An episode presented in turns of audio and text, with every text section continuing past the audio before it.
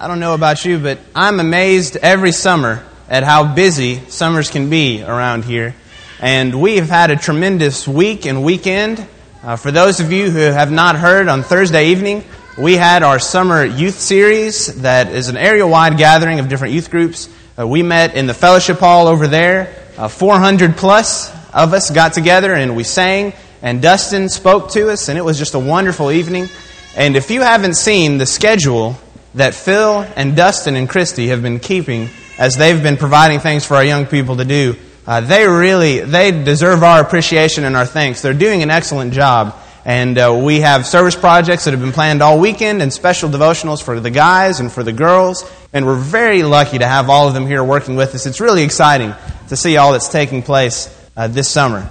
And so, as, as we think about the summer, as we continue to move through it, hopefully tonight's lesson will be something that can keep us grounded as we focus on how to develop our faith and how to further develop ourselves, even as we think about taking teams to uh, relief efforts in Mississippi. We heard a wonderful presentation last Sunday evening on that, and I know several of you have decided since then that you want to be a part of that or you want to support that. Plans are now underway, getting together and firming up our dates for the trip to the Ukraine that's coming up in September. And so there are a lot of great things going on to be involved in and to be a part of.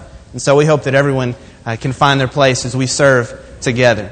And so as, as we begin this evening, I will tell you, we will be using PowerPoint.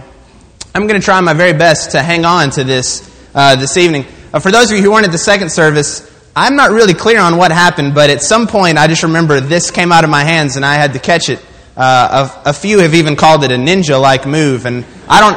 I've never had any formal training or anything, so I hate to disappoint anyone. But uh, that's not something they teach you in public speaking class. I mean, you have to pick that up on your own. So I'll, I'll try to hold on to this as uh, we keep going. We're going to be studying a passage that's very similar to what we studied this morning.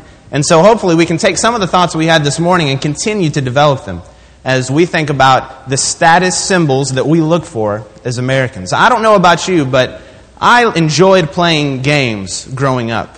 Board games, any kind of the game of life or Monopoly or Risk or any kind of game you can think of. I enjoyed playing where you got to move along the different squares and you wanted to buy up properties and put hotels and houses on the different properties and you wanted to go through and the goal was whoever had the most money at the end of the day was the winner.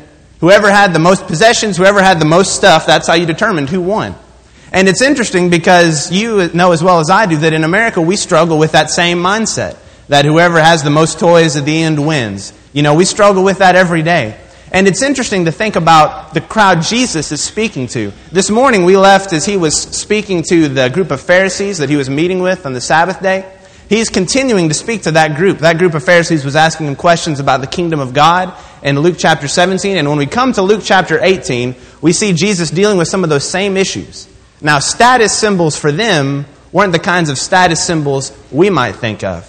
Uh, one man proclaimed when he was asked what was wrong with America, he said, The trouble is that too many people are spending money. They haven't yet earned enough for things they don't need to impress people they don't like.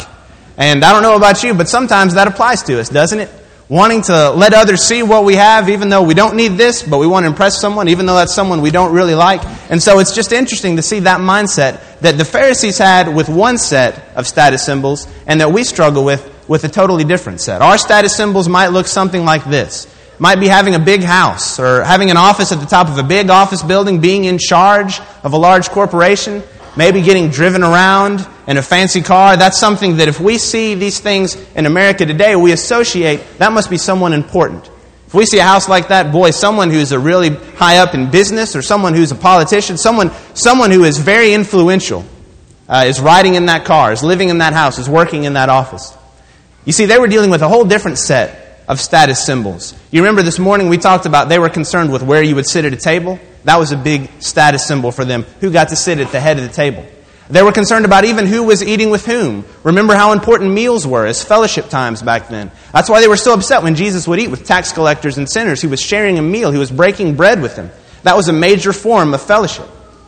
And so it's, it's really intriguing as we look at Jesus speaking to these Pharisees and to these other Jews that were following him. Even he takes that whole set of status symbols they were familiar with and he really turns it on its ear. He really, he really brings in a whole new set of spiritual status symbols, things that should indicate a proper spiritual status. And we're going to look at a few of those. He really illustrates those by telling parables. And so we're going to begin with the very first verse of Luke chapter 18. If you read with me, he's going to begin speaking as he talks about the parable of a widow and an unjust judge. And we're starting in the very first verse of chapter 18. Then he spoke a parable to them that men always ought to pray and not lose heart, saying, There was a certain city, a judge who did not fear God nor regard man. Now there was a widow in that city, and she came to him, saying, Get justice for me from my adversary. And he would not for a while. But afterward he said within himself, Though I do not fear God, nor regard man, yet because this widow troubles me, I will avenge her, lest by her continual coming she weary me. So if I want to have a proper spiritual status, if I want to have a proper spiritual posture as I go to God in prayer, as I try to grow closer to Him, the first thing that God tells us to have through the words of Jesus is to have persistence in our spiritual life. Our spiritual life ought to be characterized by being persistent. And he tells a really interesting story to illustrate this. He tells the story of a widow who's dealing with a judge that doesn't care much about his fellow man and he doesn't care much about the laws of God. Now, as we go through talking about these parables, you'll remember that this morning we looked at what the old law had to say. And the reason we keep bringing this up is because of the group of people Jesus is speaking to. He's speaking to the Pharisees. Now, keep in mind, these were the answer men when it came to having questions about the law. When it came to the law of Moses, they had all kinds of answers to any question that might be asked. And so it's no accident that in this parable, Jesus chooses to talk about a widow. Because you see, in that culture, a widow were, widows were often mistreated as far as legal rights were concerned, they were almost one of, the, one of the cases that you could even consider a hopeless case if they didn't have children, and if they didn't have much money, if they didn't have, have many possessions, they often got overlooked. And that's why so much is written in the Old and New Testament about taking care of widows and orphans, people that weren't able to fend for themselves as well. And it's interesting because the Pharisees also would have been familiar with God's word in Exodus chapter 22 verses 22 through 24, he sets out some pretty harsh penalties for mistreating those who are poor or those who are widows, mistreating those who are sort of on the fringe of society. God has always wanted to protect widows and those who were poor and those who didn't have as much and weren't able to fend for themselves. So it's no accident that Jesus chooses a widow to be the one that's going before a judge. And what's also interesting is this judge doesn't care for man and he's not concerned about following God's will. So we're dealing with someone in the story who, number one, doesn't care much about what God has to say about widows. So he's not going to care much for this lady. And then number two, he doesn't care much about his fellow man, so he's not going to have a lot of sympathy for her plight. And so the solution for this widow who's facing these obstacles is to keep coming and to keep coming. It's interesting in verse 5 uh, when he talks about, lest by her continual coming she weary me.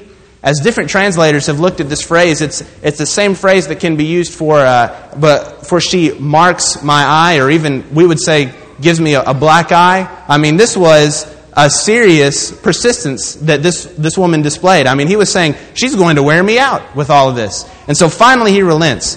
And the Lord says, Hear what the unjust judge said. And shall not God avenge his own elect who cry out day and night to him, though he bears long with them? I tell you that he will avenge them speedily. Nevertheless, when the Son of Man comes, will he really find faith on the earth? When we think about persistence, one of the most awesome examples of that is a Chinese bamboo plant. And uh, as, as you think about different kinds of plants that we plant in our garden and that we water and that we watch grow, it's interesting to see some of the species of Chinese, of Chinese uh, bamboo plants that you plant and then fertilize and water for a year, and then nothing happens. You fertilize and water it again, and nothing happens. And you keep doing that year after year until finally, they say in about the fifth year, in a period of about six weeks, it will sprout up, sometimes growing even as high as 90 feet. So the question is did it grow 90 feet in that one year or in all the years that it was being fertilized? Well, obviously, it needed all of that fertilization every year, someone to take care of it, to remember where they'd planted it, to be caring for it every year, to be persistent. And it took time, it took years for that to grow. But finally, as a result of that persistence, it grew. You see, in our spiritual lives, we're going to run into roadblocks where it seems year after year we're doing the same things, we're doing all the right things, nothing seems to be happening, but we just keep going and keep going, as Paul would write in Galatians chapter 6 and verse 10 if we will not lose heart, we shall reap in due season. And that's exactly what this widow was experiencing. She was persistent and she just kept going and kept plugging along. And I want us to think about the application this can have in our lives. You see, as this was happening, Jesus was speaking to Pharisees, and then as, this, as these words were written down and the document, Luke, the Gospel of Luke, was passed around to the different Christians, they would have been reading this many, many years later. In fact, the earliest estimate for the writing of Luke would still place it decades after Jesus was on the cross. So the Christians that were reading this as it was being passed around would have known that it was years ago that Jesus died on the cross. It was years ago that, that he ascended into heaven and that the apostles were told that he would come just as they saw him go, that there would be a second coming. And it had been years that they'd been waiting for it. And don't you imagine that after a significant period of time, people were beginning to lose heart? That's why I think it's so powerful. Jesus provides this teaching. You should pray continually and not lose heart. Even today, years and years removed from the writing of this passage, we're still given that command and that obligation to pray and not lose heart. Sometimes it's difficult for us to think about the, the second coming being within our lifetime. Sometimes it's difficult for us to think about that taking place in the near future because we've lived so many years. And yet, as Jesus says here in verse 8, he will avenge them speedily. Nevertheless, when the Son of Man comes, will he really find faith on the earth? Our challenge is to act out the part of the persistent widow, to consistently and persistently be pursuing our spiritual growth. Not only that, but to be ready for that when the Son of Man comes, that he will find faith. It's interesting, too, for us to pause right here and look at the differences between God and this unjust judge because we have a difficult time really picturing God. Sometimes our perception of God can be a little bit skewed from the biblical picture, the, the, presented, the picture we're presented in the biblical text. Uh, years ago, a study was done, and people were asked to, identify God, and you had people that were turning in an image of an angry mother when a report card came home, or a, a state trooper that caught you speeding. I mean, these are all images that are in our mind of God, just waiting for us to mess up and waiting to be disappointed with us. But it's important to see the differences between God and this unjust judge. The unjust judge didn't care about man, and he didn't care about following God. God does care for us. In fact, 2 Peter uh, chapter 3 and verse 9 would tell us that he's not willing that any should perish. It's not God's will for any of us to perish outside of the Lord. It's his, it's his desire, it's his wish that we would all come to know him that we would live with him for an eternity. And I want us to think about that for just a second. Sometimes we almost have this picture that, that Jesus was sent in the world and that he died for our sins and that he gave us an avenue of salvation, but somehow we get this picture in our mind that, that we've sinned and that God the Father is unhappy and Jesus gives us a way into heaven, but not everybody's happy about it. And we haven't really got everything settled. It was God's wish that Jesus would come into the world. If, if we're reading in John 3.16, that popular verse, when we keep reading, we see that God sent His Son into the world not to condemn the world, but that the world might have life through Him.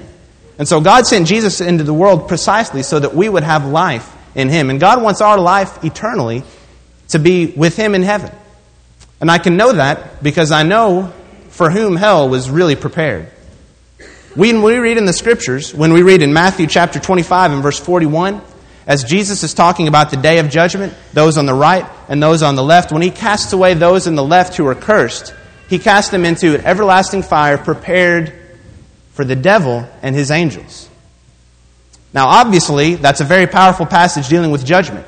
And so I can make decisions in my life that could have me on the left hand side, that could have me cast in to that everlasting fire. But that's not God's intention. God's intention is not that I spend an eternity there. That's, that's Satan's intention. That's Satan's battle plan. That's what he'd like for my life. But God's plan, he's not willing that any should perish. God wants me to be with him. And I think it's so important when we read this parable to understand that we want to be persistent, but God is so far removed from this picture of an unjust judge. God wants what is best for us. He wants us to spend an eternity with him. The everlasting fire was created for the devil and his angels. Yes, that's a real reality if I make a set of decisions that leads me down that path. But that's not God's will for me. That might be a choice I make, but that's not what God would desire. He desires that all men should be saved. And also, God responds uh, for, to our prayers out of love and care for us. This unjust judge was sort of responding to the widow out of frustration. But God responds from our persistence out of his love and his care for our lives. So, the first thing I've got to have, if I want to have a, the right spiritual status, if I want to be in the right spiritual place, I have to be persistent. And it's interesting to look at the next parable that he tells. Remember, again, who he's dealing with. We need to keep remembering the audience because that makes such a big difference when we read this text. He's talking to a group of Jews. In, verse, in chapter 17, the Pharisees were asking him questions, and he continues to speak these parables. And then in verse 9, also he spoke this parable to some who trusted in themselves that they were righteous and despised others. So he dealt with persistence, and now he's moving on and he's dealing with humility. And listen to the parable that he tells them. Two men went up to the temple to pray, one a Pharisee and the other a tax collector. The Pharisee stood and prayed thus with himself God, I thank you that I am not like other men, extortioners, unjust adulterers, or even as this tax collector. I fast twice a week, I give tithes of all that I possess. And the tax collector, standing afar off, would not so much as raise his eyes to heaven, but beat his breast, saying, God, be merciful to me, a sinner. I tell you, this man went down to his house justified rather than the other. For everyone who exalts himself will be humbled and he who humbles himself will be exalt, exalted. So Jesus chooses a very emotionally charged comparison here. When he's talking to those people that were trusting in themselves that they were righteous, he chooses to compare a Pharisee whom, remember, would have been associated with the religious leaders. This was a person who knew the text, this was a person who knew the law. He decided to compare him with a publican, with a tax collector, someone that wasn't looked upon favorably. So he gets this emotionally charged comparison to make a point. And his point is that when we come to God in prayer, not only we should, should we be persistent, but we have to be humble. We have to show some humility. The Pharisee, as he came before God, he came with pride. The other came with true humility. The tax collector realized his sinfulness, and the Pharisee really read his resume. I mean, he listed off the things that he did. He fasts twice a week. I give tithes of all that I possess. And you can almost think about as Jesus is saying these words, we can recall his words in the Sermon on the Mount when he warned those who prayed on street corners so that everyone would hear their words, or those that, that fasted in ways that everyone could see their faces drawn up and they knew what they were doing. Remember how he warned them that that was their reward in full? You can almost remember that saying as Jesus is speaking these words. You can sort of hear the echoes of that as he talks about a Pharisee who's so caught up in his resume that he's telling God essentially, Thank you for making me me. Thank you for all of the things that I've done. Thank you for all that I've accomplished. And it's so tempting sometimes for our human nature to want us to focus on what we've accomplished. It would be tempting for us, even as a congregation, to focus on all the good things that we've done rather than all the blessings God has given us. And what I'm so grateful for as I hear prayers led up here, as I, I, I, see mission trips taken, and as I hear the comments of people in this congregation, is that we are continuing to focus on God. I think that's outstanding because God is the one who's providing us all of the blessings we've been given. And so let's keep that up. Let's keep that humility. Because remember, whoever humbles himself on this earth will be exalted, and whoever exalts himself will be humbled. I heard a man once say that we have two choices. We have a decision to make between being humble or being exalted. We can pick one or the other. And whatever we choose, God will do the opposite in eternity. And just think about that for a minute. That's really what the text is saying, isn't it? If I decide I'm going to be humble on earth, then God will exalt me in eternity. If I decide I'm going to exalt myself on earth, then I will be humbled in eternity. And so we need to remember as we come before God to come before Him with humility and not to get caught up in our own resume and what we might have done, services that we may have rendered. It's interesting to see that we can always do pretty well if we compare ourselves to other people, can't we? I mean, I can be doing pretty well if I get to choose who I compare myself to. And yet, comparing ourselves to other human beings is never going to work out very well for us. Uh, the story is told about two composers, uh, and Toscanini, that lived at uh, roughly the same time period in Italy as they were composing, and Mascagni was incredibly jealous of Toscanini. He was jealous of all the attention he was receiving, and they were both very, very skilled composers, and so it was easy to see that he was upset with this other composer who was doing better and was more popular and was more widely known. And so both of them were asked to conduct at a charity function. They were asked to conduct certain pieces. And, and Mascagni was so, he was so just incensed that Toscanini was going to be there too. He said, I'll agree to it on one condition that you pay me exactly $1 more than you pay Toscanini. I'm going to make more money than him. I want to make, I'll make just, just, just one, one little notch above him. I want to be just a little bit better. And so, in the American equivalent of what would be a dollar, uh, Mascagni, after this uh, performance, made one dollar. And Toscanini had done it for free because it was a charitable performance. So here Mascagni goes in thinking, I'm going to get all this money. It's going to be even more than him. And he just ends up with the dollar. See, if we start comparing ourselves with people, there's going to be trouble. The only comparison that we can make that will help us maintain our humility is to do what the Hebrews author says in Hebrews chapter 12 and verse 2, and that is to fix our eyes on Jesus. Have we fixed our eyes on Jesus? When we fix our eyes on Jesus, we see a man who Hebrews 4 and 15 tells us was tempted in every way as we were, yet was without sin. Have we fixed our eyes on Jesus? When we fix our eyes on Jesus, we see a man who John 13 says washed all of his apostles' feet, even the one who would betray him and hand him over to be led through a mockery of a trial and then crucified, the one who would deny him three times after saying he would never deny him, and the others who would not stand up for him, and even some who would be completely absent at the time when the Savior would have needed them most on the cross. Have we fixed our eyes on Jesus? Paul would say, when he's writing to the Philippians, that this Jesus was someone who, being in very nature God, did not consider equality with God something to be grasped, something to be held onto. But instead, he made himself of no reputation, taking on the form of a servant, and being found in appearance as a man, he humbled himself and became obedient to death, even death on a cross. Have we fixed our eyes on Jesus? You see, if we compare ourselves to Christ, we're always going to realize our shortcomings. We're going to be understanding exactly what the publican said as he said, Lord, have mercy on me, a sinner. And rather than focusing on our accomplishments, if we compare ourselves to the one who lived a perfect life and offered us an eternal home with God in heaven, we'll have a lot different attitude. So I need to be persistent and I need to be humble. But then what I think has to be one of the most surprising things that Jesus would have done with his disciples happens next in the next few verses.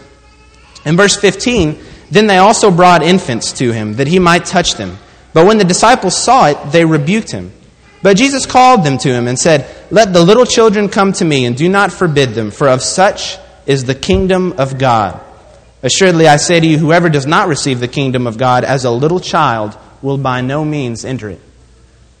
I think of this passage and others like it during Vacation Bible School, or when we have the pew packers up front, or when we're taking Bible Bowl teams, or when we're working with our young children. I think of the way that Jesus honored children because his disciples were just convinced that these children were going to get in the way.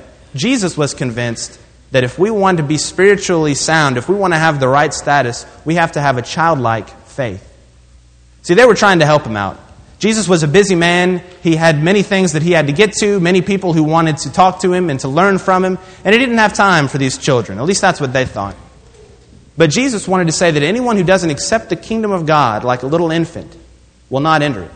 And just think about the, the infants that were brought to him, the attitude a child has, the total and complete dependence.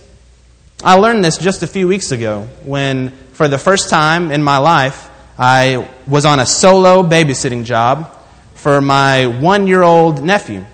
I'm not sure why, but my parents called me um, before that and you know, just told me, Andrew, you really need to be careful. You really need to be careful. You know, I said, I know. I'm, you know, 24 years old. I know this. Said, no, really, be careful. And the reason is because when you have a small child that you're dealing with, there's a total and complete dependence on the person who's taking care of them.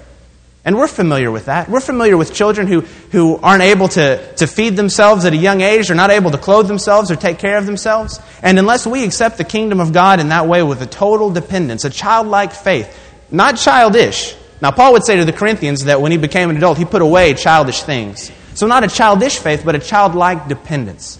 A childlike dependence on God. I think that's a wonderful and a beautiful picture. It's hard for us to do sometimes, to be completely dependent on God. Sometimes we can hold on to those things we made excuses about this morning. We talked about the possessions and the work and the family, and we want to get our strength from those things. We need to have our dependence coming from God. So if I want to have a proper spiritual status, I'm going to be persistent. I'm going to be humble because I'm fixing my eyes on Jesus. And then I'm also going to be making sure that I have a childlike faith. So the next question that comes up is what is your spiritual status? What is my spiritual status? What's interesting is there are a couple of other examples in this same chapter that give us some insight into that. The first person that we're introduced to that I want us to look at for just a few minutes this evening is the rich young ruler. Now, we're familiar with him. We use him often as we think about the difficulty with parting with riches in order to serve God. But look at, just look at his attitude and some different aspects of this exchange that help illustrate this lesson. Now, a certain ruler asked him, saying, Good teacher, what shall I do to inherit eternal life? I can't help but, but remember the, the Pharisee that was talked about just a few verses ago that, that talked about all the things he had done to God. You see, the attitude here is, what must I do? There's something I've got to do. Obviously, we have to work to obtain our salvation, but we need to understand that when we work and, and we, we put ourselves into living the Christian life, that we're not earning our eternal reward. We're not earning eternal life. We couldn't earn that if we tried. But we're working in order to accept that gift. And so Jesus says to him, He says, What shall I do to inherit eternal life? And so Jesus says to him, Why do you call me good? No one is good but one, that is God. And then he says, You know the commandments do not commit adultery, do not murder, do not steal, do not bear false witness, honor your father and mother. And he said, All these things I have kept from my youth. And there we go again. There's that, that attitude of, I've, I've kept these things, I've done what I need to do. And then Jesus asked him to take it to a deeper level. And he says in verse 22, When Jesus heard these things, he said to him, You still lack one thing. Sell all that you have and distribute to the poor, and you will have treasure in heaven. And come follow me. But when he heard this, he became very sorrowful, for he was very rich. So you have on one hand the rich young ruler, who, as he comes to Jesus, says he was ready to do anything it took to have eternal life. But when Jesus really got at something that touched his heart, when he really got at the core of his life, this young man walked away. Then we look later on in verse 35 that it happened as Jesus was coming near Jericho. A certain blind man sat by the road begging. And hearing the multitude passing by, he asked what it meant. So they told him that Jesus of Nazareth was passing by. And he cried out, saying, Jesus, son of David, have mercy on me. Then those who went before warned him that he should be quiet. But he cried out all the more, Son of David, have mercy on me. So Jesus stood still and commanded him to be brought to him. And when he had come near, he asked him, saying, What do you want me to do for you? And he said, Lord, that I may receive sight. Then Jesus said to him, Receive your sight. Your faith has made you well. And immediately he received a sight and followed him, glorifying God. And all the people, when they saw it, gave praise to God. Here we have a case study in two individuals. One who looks like he's got the correct spiritual status, doesn't he? I mean, he is wealthy, so obviously he's been blessed. He has power, he has some authority for being a young man, and he has kept all these commands from his youth. It looks like he's got the right spiritual status, and yet he goes away disappointed. Then we have, over on the other side, a man sitting by the road begging who can't see. It seems as if he doesn't have the right status. He's sort of on the fringe of society, and yet he goes away blessed. I'm convinced it's because he displayed a lot of these characteristics we've been talking about. He was persistent, even when people tried to get him to back off and, no, you don't need to bother him. It's almost like when they were uh,